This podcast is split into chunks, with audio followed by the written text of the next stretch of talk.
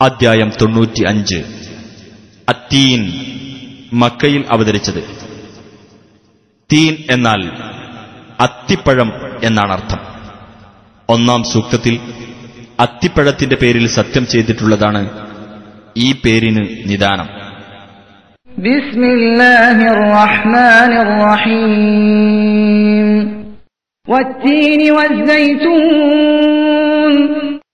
അത്തിയും ഒലീവും. സീനാ പർവതവും.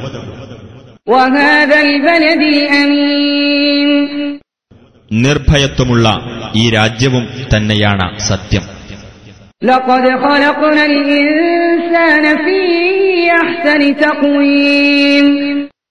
തീർച്ചയായും മനുഷ്യനെ നാം ഏറ്റവും നല്ല ഘടനയോടുകൂടി സൃഷ്ടിച്ചിരിക്കുന്നു.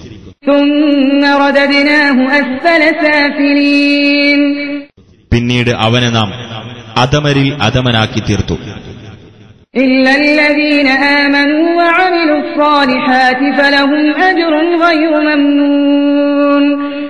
വിശ്വസിക്കുകയും സൽക്കർമ്മങ്ങൾ പ്രവർത്തിക്കുകയും ചെയ്തവരൊഴികെ എന്നാൽ അവർക്കാകട്ടെ മുറിഞ്ഞു പോകാത്ത പ്രതിഫലമുണ്ടായിരിക്കും.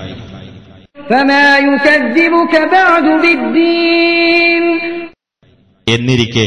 ഇതിനുശേഷം പരലോകത്തെ പ്രതിഫല നടപടിയുടെ കാര്യത്തിൽ നബിയെ നിന്നെ നിഷേധിച്ചു തള്ളാൻ എന്ത് ന്യായമാണുള്ളത്?